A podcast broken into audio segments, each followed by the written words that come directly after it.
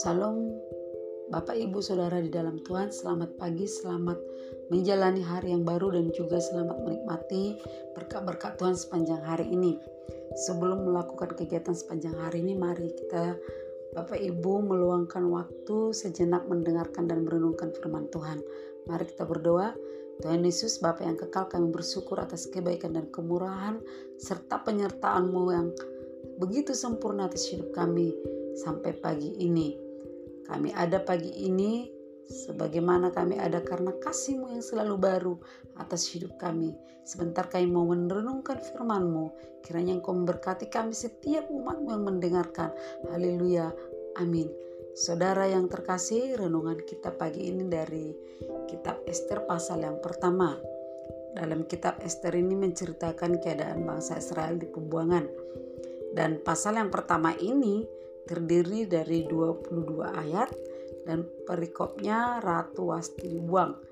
Bapak Ibu Saudara yang terkasih, saya akan membacakan secara singkat secara ringkas yaitu dalam pasal ini ada seorang raja yang bernama Ahasuerus. Dia adalah seorang raja Persia yang menguasai 127 daerah dari India sampai Ethiopia, meliputi tiga benua Asia, Afrika, dan Eropa. Ia memerintah dari tahun 486 sampai 465 sebelum Masehi, menggantikan ayahnya Darius. Saat itu Persia menjadi kerajaan terkuat setelah menaklukkan Babel di tangan di tahun 539 sebelum Masehi. Nah, Bapak Ibu, untuk memamerkan kekayaan, kemuliaan kerajaan dan keindahan kebesarannya yang bersemarak, Raja Ahasuerus menggelar pesta bagi semua pembesar dan para pemimpin daerah selama 180 hari atau selama enam bulan dan dilanjutkan dengan pesta selama seminggu atau tujuh hari bagi seluruh rakyat di Benteng Susan dari orang besar sampai orang kecil itu ada dalam ayat yang kelima. Raja menghidangkan minuman yang terbaik bagi rakyatnya. Di saat bersamaan juga Ratu Wasti memberi Ratu Wasti mengadakan pesta perjamuan bagi para wanita yang ada di istana dan pada hari yang ketujuh Bapak Ibu Raja Ahasverus meminta kepada orang kepercayaannya membawa sang ratu untuk memakai mahkota kerajaan menghadap Raja Ahasuerus untuk memperlihatkan kecantikannya kepada seluruh rakyat dan para pembesar-pembesar bahwa sang ratu Wasti sangat elok rupanya. Namun Bapak Ibu ayat yang ke-12 di luar dugaan Raja Ahasuerus rupanya Ratu Wasti menolak perintah suaminya yaitu Raja Ahasuerus dan akhirnya raja sangat marah dan murkanya berapi-api lalu mengeluarkan undang-undang yang tidak dapat dicabut kembali. Sang ratu dilarang bertemu raja selamanya dan posisinya sebagai ratu dicabut dan digantikan orang lain. Dalam pasal yang kedua ayat pertama Bapak Ibu setelah murkanya setelah murkanya surut yaitu Raja Zeros seperti menyesali apa yang sudah dia lakukan kepada Ratu Asti. Nah, Bapak Ibu, saudara yang terkasih, ada dua hal yang perlu kita pelajari dari renungan ini. Dari pasal yang pertama ini, yaitu sebagai kepala keluarga atau suami jangan mudah marah dan jangan buru-buru mengambil keputusan sendiri. Perlu dipertimbangkan apa akibatnya perlu menguasai diri sebagai kepala keluarga.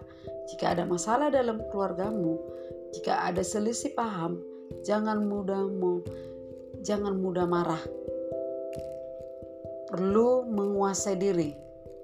Bapak Ibu Saudara yang terkasih, menguasai diri bukanlah perkara memang bukanlah perkara mudah. Sebab banyak hal yang dapat membuat kita lepas kendali. Namun Bapak Ibu Saudara yang terkasih, dalam masalah apa pun yang kita hadapi, di mana pun saudara bekerja, jika ada masalah dengan saudaramu, dengan keluargamu, dalam pekerjaanmu, jangan mudah marah, tapi kita perlu menguasai diri. Kita perlu melatih diri kita ini. Kita harus bisa menguasai diri kita. Dan kita perlu undang roh Allah untuk menolong kita, untuk menguasai diri kita. Karena penguasaan diri adalah salah satu buah roh dalam Galatia 5 ayat yang ke-23. Sehingga kita dapat bertindak dengan bijaksana.